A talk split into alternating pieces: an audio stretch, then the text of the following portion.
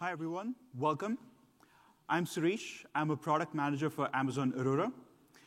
And for those of you who are not familiar with the service, Aurora is a fully managed MySQL and Postgres-compatible database that offers the performance and availability of a high-end commercial system, along with the cost and simplicity of open source. It's my real pleasure today to introduce Xinyao Hu and Robin Lee from Airbnb. Airbnb is a longtime user of RDS MySQL, which they've used to power most of their production workloads. And as their business has scaled, they were looking for something that was even more performant, even more available. And they've chosen Aurora. As I worked with the team through this migration process, one of the things that really stood out to me is the world-class infrastructure that they've put in place to test and migrate web-scale workloads. So without further ado, Xinyao Hu to describe the journey to Aurora.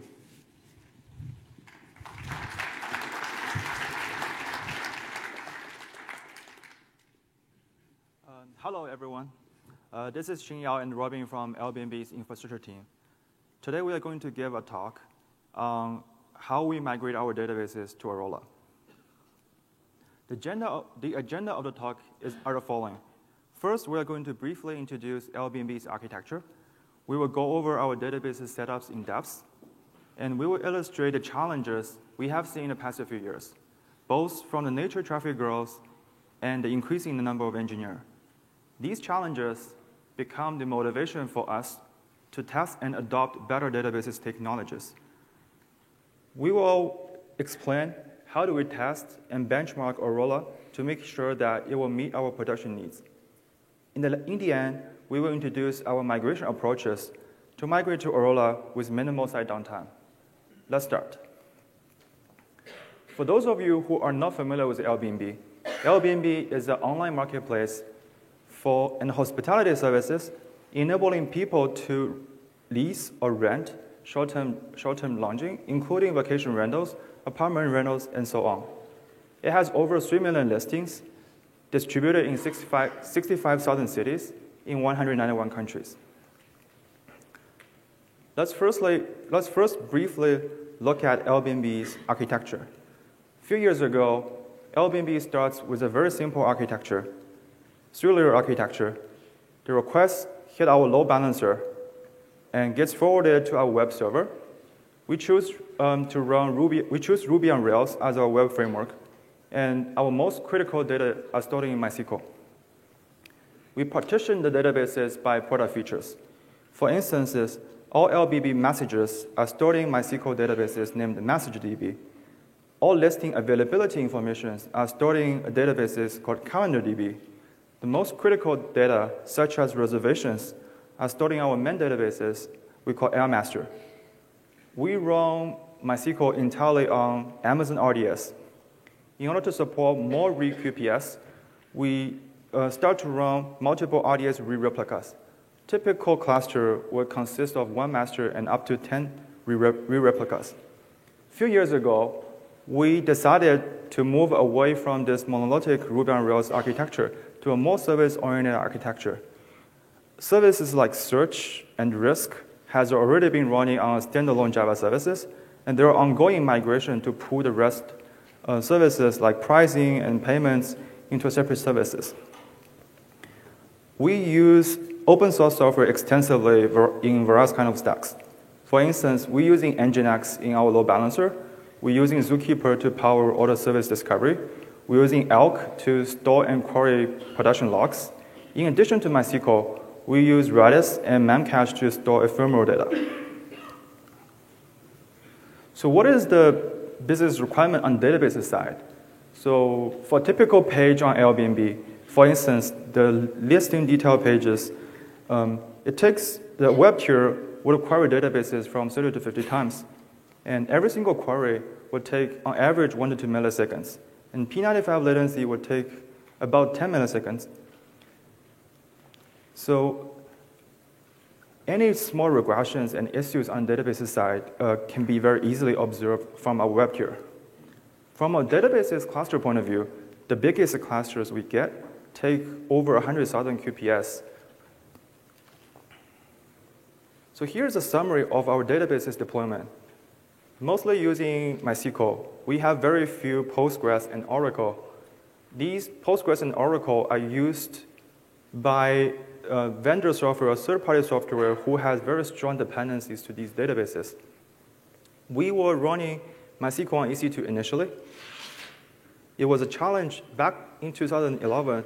It was a challenge for us to implement the proper automations to run MySQL on EC2. For instance, automatic failover, backup, restore, and PITR. Back in 2011, we made a decision to migrate all our MySQL databases to RDS MySQL, and we are 100% running on RDS MySQL since then. Up until right now, we have hundreds of RDS clusters deployed. We're also using Terraform to manage all the databases. The benefits of using Terraform is that all the changes to our databases cluster is version controlled and peer reviewed. Let's go over some of the challenges we have experienced on databases layer in the past few years. The first challenge is to support Airbnb's fast business growth. This graph shows how weekly traffic count and response time changes in the past 2 years. The red bar represents the aggregated weekly traffic counts, and the red line represented average response time observed on web layer. You can see very clearly that the traffic to Airbnb grows very quickly, while the user experiences does not degrade in the past 2 years.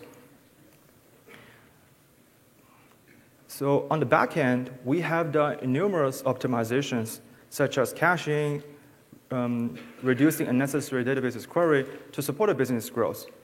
However, given all the optimization implemented, it becomes harder and harder for us to achieve the same year over year. Therefore, we are actively looking for new databases technology to help us scale the site. The second challenge is introduced by SOA initiative. With the transition to SOA, more engineers are building services. Now we have hundreds of services and hundreds of databases clusters running in production. The increasing number of databases clusters make it really hard for us to provision, modify, monitor, and operate databases. In the next few slides, I'm going to explain how jitter impacts our site availability and how the increasing number of clusters make the problem worse. Another issue we are seeing is fast data growth. This graph shows the free space percentage changes on one of our critical payments databases.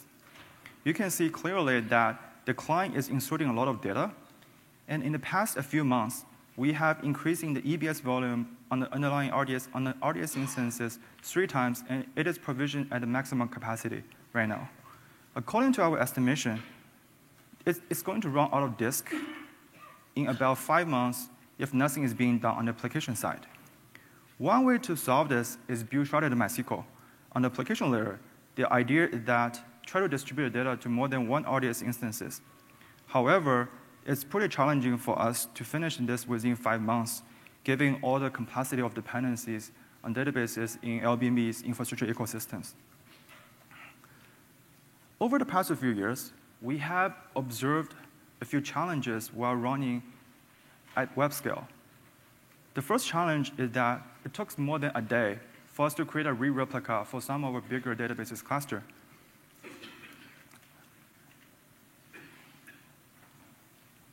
For instance, this is especially inconvenient when we want to expand our re-replica during a spike of user traffic, for instance, during the Super Bowl ad time. A similar issue is that it took about a similar amount of time to restore a databases for some of the big clusters. Restoring a databases is a fairly regular process for us. For instance, we use databases backup and restore to move data from our databases to the data warehouses. In addition to that, we restore databases to run experiments to tune and benchmark MySQL configuration changes. The additional 16 hours of delay is unacceptable for some of these use cases. Another issue we observed is while restoring databases, it's often needed to warm up the instances. Applications often see significantly more latency after the instance is initially created. Therefore, we have built a customized script to warm up the instances by scanning every single row on databases. This entire process takes several hours, and it's quite inconvenient for us. The last challenge we see is frequent jitter. This graph shows the effect of jitter. When it happens, we see constant read-write latency increase on the RDS instances. As a result, MySQL threads running increase on the RDS side. Then from the application point of view, the read-write latency to databases will increase, and maybe the application will start to see timeout, and the users will see 500 pages. On a per-instance level, it might appear only a few times in a year randomly. The length of jitters vary from a couple of minutes to a couple of hours, depending on the underlying events on the Amazon side, which we do not have a lot of visibilities into. This is a failure scenario where we have very little controls on our side. From a single instance point of view, it might not seem to have a big deal if there's only a few jitters happens in a year. However, if you look at the aggregated level, it is quite concerning.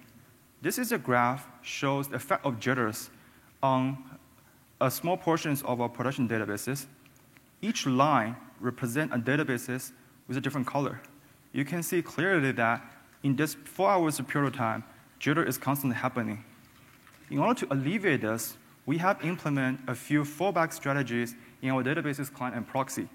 For instance, our client would automatically retry the query if the query times out on a database's replica with jitter. However, if the issue happens on master, there's very little we can do. According to our estimations, about 10% of Airbnb's downtime can be attributed to latency jitters. The current Airbnb's availability metrics is somewhere around 3 to 4 nines. 10% is a small number, but we still want to optimize it. The jitter problem is enlarged by our critical business flow depends on more databases, which is the problem when we're running at web scale. Because of all these challenges, we start to consider alternatives. By the time we do evaluation, there are 2 alternatives to us. One is EC2 MySQL. The second is Aurora. The benefits of running EC2 MySQL is that we get access to underlying local SSD directly, which is more performant. Also, we have more control and visibility into the system. We could have SSH to the instances, and there's an instance level profiling. The downside is that we need to staff a DBA team and starting working on a lot of the automation pieces where RDS MySQL already provides, such as databases backup, restore, point-in-time restore, and creating re-replicas. And also, due to the limitations on a single dependency on a single EC2 instance, we need to handle the sharding in the database sharding in the very near term. On the Aurora side, the benefit Aurora solves a lot of the problems we see in the past. No jitters, can scale up to 64 terabytes. In terms of the operation, it is very similar as RDS MySQL, which we already get used to. And also, we are really excited about some of the features Aurora features, which is not available in the standard MySQL build. Given all of this, we decided to evaluate Aurora first. In order to evaluate Aurora, we built up evaluation metrics, which can be categorized into 4 different buckets: performance, compatibility, failure scenario, and operational overhead. In performance, we were first evaluating latency, meaning that given the same production workload, Aurora needs to be on par or faster compared with RDS MySQL. We also evaluating the throughput. The definitions of throughput is that given a latency threshold, how much more QPS can Aurora take in terms of read and writes?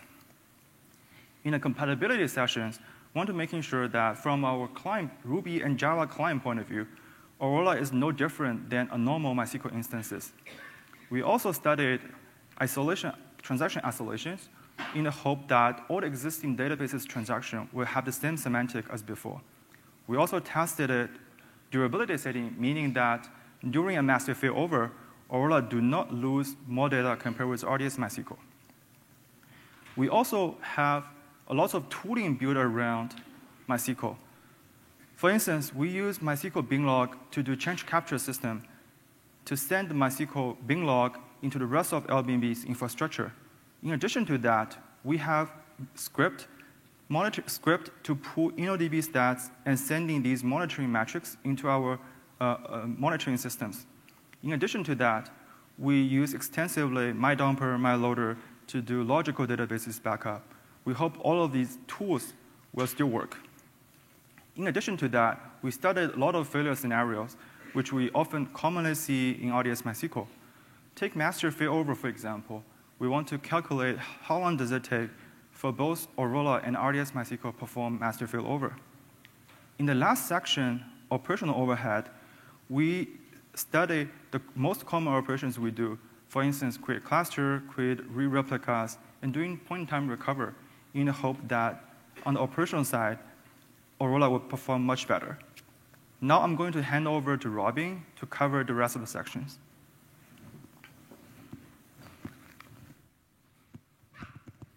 Hello, everyone. Can you hear me? Hello, everyone. My name is Robin Lee. I'm a software engineer working on the Aurora migration. So I'm going to talk about some of the technical details on how we evaluate and migrate Aurora. So. So what we care most about is the Aurora's performance. For performance testing, we use a tool called DB Replay. DB Replay is an in-house developed load testing framework. It's a tool to test against production workload without actually putting your DB into production. So we can use DB Replay to stress test the database with 1x to 10x workload. In the past, it helped us to do a database headroom projection. And right now, we are also using it to verify new infrastructure projects like the Aurora migration. So this is the high-level overview of the DB Replay. So in production, we have front-end applications sending queries to the production databases. At the same time, they are also logging the actual SQL queries they made to a database, to the Kafka queue. And we have a daily job to restore the instances from production databases. Backups. And those instances will be used to test against DB Replay. To start a DB Replay test, we go to the DB Replay controller web application and create a test job. The test job will spawn multiple DB Replay workers depending on how many times of production workload you want to replay. And the workers will consume events from the Kafka queue and get the SQL queries out of it, and then send the queries to the DB Replay instances we want to test. While the job is running, we can monitor the performance using CloudWatch and MySQL metrics from our Datadog dashboard. So this is the UI of DB Replay, just to give you an idea of how it looks like. First of all, you can specify the source database workload you want to replay, and then the target database host name you want to replay the workload on. And then you can provide a starting incremental and ending load multiplier. For example, you can just put starting load 1x, starting load as 1, incremental load 0.01 per minute, and ending load 4. And then you put the duration of the test. And finally, you can say, replay the queries start from the given timestamp. We tested one of our write-heavy workload using DB Replay. And here is how we compare MySQL and Aurora side by side. The blue line represents Aurora, and the purple line represents MySQL 5.7. We ran 4 times of production workload, which is around 30,000 QPS. And the yellow dashed line was the current production workload, which is near 8,000 QPS. Both Aurora and MySQL were running on R3 AX large instances. And the MySQL instance has the max out IOPS settings. We are sending the same QPS to both instances. If you look at the total QPS graph on the upper left, the two lines actually overlap, which means they are getting the same amount of traffic. However, on the right-hand side, you can see that Aurora performed much better in terms of client-side read-write latency. Here's the performance metric summary we got from the write-heavy load tests. We saw Aurora has 2 times of read headroom and 4 times of write headroom compared to RDS MySQL. The headroom the term headroom here means that the maximum throughput we can achieve while keeping the latency within our SLA. And under the same throughput, Aurora's write latency is 75% lower than MySQL. Please note that these numbers are only for the specific workload we are testing. You might see different results for your specific workload. And we also did a lot of non-performance testings. Here's the test summary. We verified that Aurora is fully compatible with our Ruby clients and JDBC. And it has the same transaction isolation behavior as MySQL. In a crash event, Aurora does not lose any bin log. And it also provides comparable CloudWatch and MySQL metrics as RDS MySQL. Aurora is fully compatible with some of the common toolings we are using, such as MySQL bin log, MyDumper, and Terraform. During the evaluation, we didn't observe any network blips. And for one of our largest database cluster, the time to do a master failover went down from 2 minutes to 20 seconds. And the time to create a re-replica went down from 1 day to 5 minutes. And the time to do a point-in-time restore went down from 10 hours to 1 hour. Another nice property about PITR, Aurora's PITR, is that it does, the restore instance reach the maximum performance immediately, and we don't need to do a warm up like the EBS. Before we started the full scale migration, we want to put Aurora into production with relatively low risk, and we decided to use Aurora re-replicas to serve re-traffic. We ran Aurora re-replicas on our biggest database clusters for a month just to test its stability in the real production environment. We observed no jitter during the Aurora evaluation.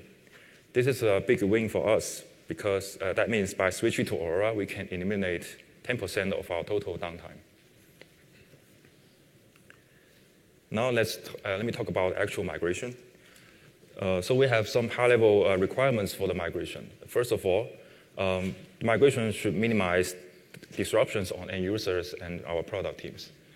A few months ago, we finished a project to migrate RDS instances into VPC. We used to take down the whole site for 20 minutes of maintenance and then fail over dozens of clusters at the same time. This is a highly risky, error-prone, stressful operation, and it was not a great experience for everyone involved. At this time, for the Aurora migration, we want to do something better. Secondly, the migration should be scalable enough to handle 100-plus clusters. The migration should have a well-defined process and should be automated in most parts, simply because there are so many work to do. And finally, the migration should be reroutable. We want to have a way to fall back to RDS, MySQL, if anything goes wrong. Let me share with you our migration timeline. We started the Aurora evaluation on July 2017. And then in September, we finished the evaluation, and we started to run Aurora re-replicas in production. In October, we migrated the few most important masters to Aurora to test the failover process while still keeping the RDS MySQL fleet. At this time, we can still revert the migration if necessary. In December, we are going to failover all the masters while keeping the RDS MySQL fleet. We will run it for a month, and if everything goes well, we will gradually start deleting all the RDS MySQL instances. Since we have 100-plus clusters to migrate, we need a scalable way to manage those RDS instances. At Airbnb, we use Terraform to manage RDS resources with code. The right-hand side is the code that describes one of our biggest Aurora clusters. The code describes the cluster with one master and 6 replicas and some of the parameter group settings. When we commit a code, we have a Jenkins job to run Terraform and automatically create, update, and delete the resources based on your change. By committing this code, Terraform will automatically create one Aurora cluster, one master instance, 6 replicas, 1 DB parameter group, and 1 DB cluster parameter group automatically for you. It saves us from clicking a lot of buttons on AWS console. Since all the changes are made through code, you can actually track the complete history of the changes in the version control system. Now, after all the Aurora classes are created using Terraform, the next thing to do is to dump data. We use a tool called MyDumper, which is a faster parallelized MySQL dump. The reason why we do this is because we have many MySQL 5.7 clusters. Creating Aurora replicas through AWS console API was not supported yet. After the data dump is finished, we set up replications from RDS MySQL to Aurora. The next stage is to shift Slate traffic from RDS MySQL to Aurora. This is a cheap and low-risk way to get experience of running Aurora in production. We change the application to send Slate traffic to send Slate traffic away from MySQL replicas to Aurora replicas, while still sending the master traffic to MySQL masters. The Aurora master is synced with MySQL master with bin log replication. If there's an issue, we can just revert the change without affecting data integrity. We run this setting for our biggest DB clusters for a month. Now the tricky part is, how do we migrate the master write traffic with minimum downtime? We came up with a pretty nice solution with the help of DB proxy. The main benefit of DB proxy is to decouple the applications from the underlying database infrastructure. We are using a fork of the open source MaxScale DB proxy, including several in-house developed features like configurable connection pooling, request throttling and back pressure, blacklist query rejection, and most importantly, fast connection refresh. I want to highlight fast connection refresh here because it helped us a lot in reducing downtime during the master migration. I will talk about this in a little bit. We deploy DB proxy in EC2 instances and put it in the middle of the applications and databases. It's the stateless service so that we can scale it horizontally with capacity increase. Now let's take a deeper look at how DB proxy was set up to realize fast connection refresh. The DB proxy was configured with two connection pools. Each creates persistent connection to MySQL and Aurora respectively. However, only one of that connection pool is active at any given time. The proxy determines which connection pool is active by detecting the current replication topology. It will only activate the pool for the master of the replication topology. The client connections are connected to DB proxy, and there is a router that routes the client queries to the current active connection pool. When the replication topology changes, the DB proxy quickly detects the change and almost instantaneously route queries to the alternative connection pool. The client doesn't know anything about it, like it's always talking to the same database, because the client connection don't close. It takes only 10 seconds to shift all the queries to the alternative connection pool. The process is extremely fast because the persistent connection were already created, and there is no extra overhead of creating the new connections from the clients. Now let's zoom out a little bit and see how we apply DB proxy in the master migration. We drop DB proxy in the middle of application databases. We configure the proxy to manage two backends, the MySQL master and Aurora master. The worst thing can happen during migration is losing data. We need to make sure that at any given time, we are making writes to either MySQL or Aurora, but not both. The Aurora team provided us a special store procedure called set read-only, which effectively rejects all the writes. First, we write-log the MySQL master by setting read-only to 1. This will prevent all the writes from the applications, but reads will still be fine. The applications will start seeing write errors from this point. Since there is no write to MySQL master, after we set read-only to 1, we wait for the Aurora to catch up replication. And then we reverse the replication, promote Aurora as master and MySQL as Aurora's slave. the DB proxy quickly detects the replication topology has changed, and then started to route the master traffic to Aurora. The whole process can be finished under 10 seconds. And then the application will stop seeing write errors. We keep MySQL master write locked to prevent unexpected writes going through. The master migration only creates less than 1 minute of write downtime, and there were no read downtime at all. The MySQL is still synced with Aurora after the migration. We're going to keep this setting for a month. So if any issue comes up, we can revert the migration without losing any data. Once we verify that there is no more errors from the application side, we'll repeat this, process for every other clusters. So far, we have migrated 25% of our database clusters, which represents 70% of our total database traffic. Our strategy here is to migrate the biggest and most important clusters to deliver the most impact, and also address the immediate pain point from our team. There are a long tail of 100-plus clusters. They are either internal usages or not serving the core business logic, and we will migrate them gradually in the next few months. Now, conclusion and future work. Here's a quick recap of all the measurable benefits of adopting Aurora. We gained a significant amount of read and write headrooms. We eliminated all the jitters. We have a small and stable replication lag, and we save a lot of time in some of the common database operations. We just started to use Aurora, but haven't really leveraged some of the cool features in Aurora yet. Sometimes we need to run some expensive one-off queries or other crazy things against the real-time data. With Aurora's clone feature, we can quickly spin up a clone instance within 5 minutes and then delete it after use. Currently, we have some online schema changes that can take hours or days to finish.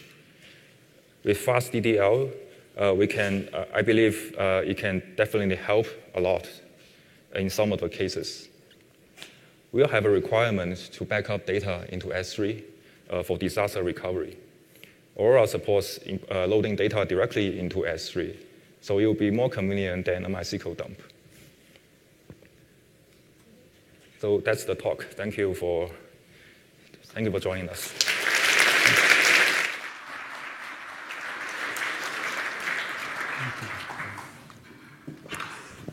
So hopefully that gave you a good sense of how Airbnb was able to scale their workloads with Aurora and eliminate some of the problems that they were seeing earlier, really getting web scale performance, web scale availability, and also a ton of operational benefit in terms of just all the things that you'd have to do as a DBA.